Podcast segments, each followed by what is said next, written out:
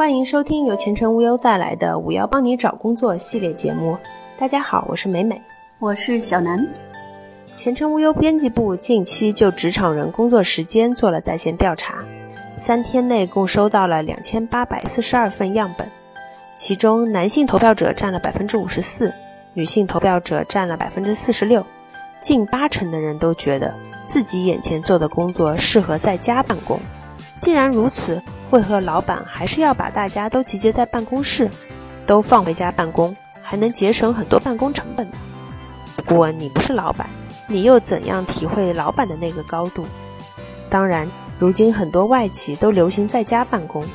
但根据当事人说，一旦企业要裁员，可能首先就会对那群申请在家办公的人下手。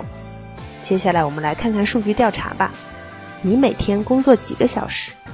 就每日的工作时间来看，超过半成的受访者都表示自己每天的工作时间在七到八小时。当然，也有百分之八点七的人表示自己每天工作时间在十小时，还有百分之八的人表示自己在非工作日的平均工作时间超过了五小时。劳动法第三十六条规定，国家实行劳动者每日工作时间不超过八小时。平均每周工作时间不超过四十四小时的工时制度。你的加班费还好吗？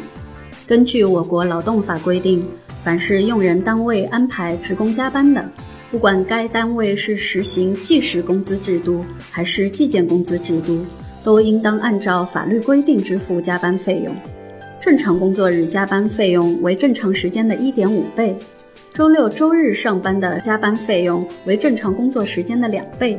国家法定节假日加班的加班费为正常工作时间的三倍计算。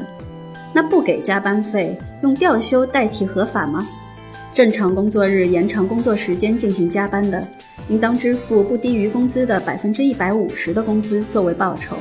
该加班时间不可以用调休处理，只能支付相应的工资报酬。安排周末加班的，用人单位可以安排调休代替。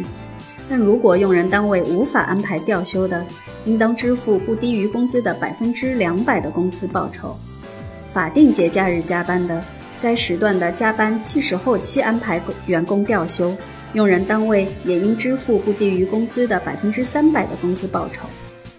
周末拒绝出差算不算旷工？双休日一般都是劳动者休息的时间，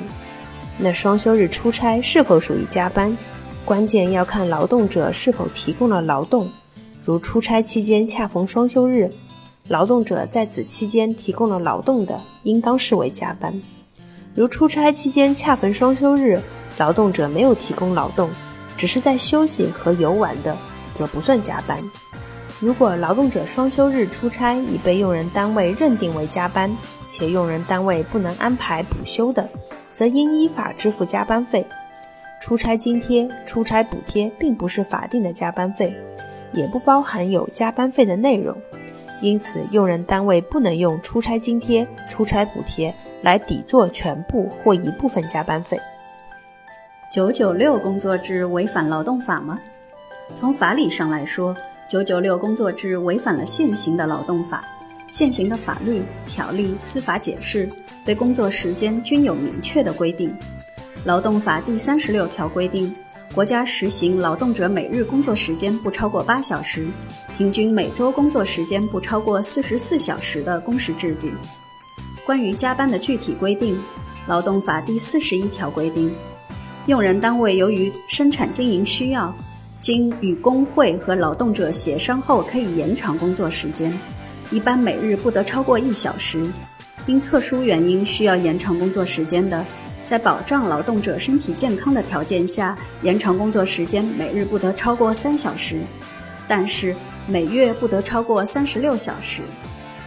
本期节目到此结束，感谢收听，我们下期节目再见。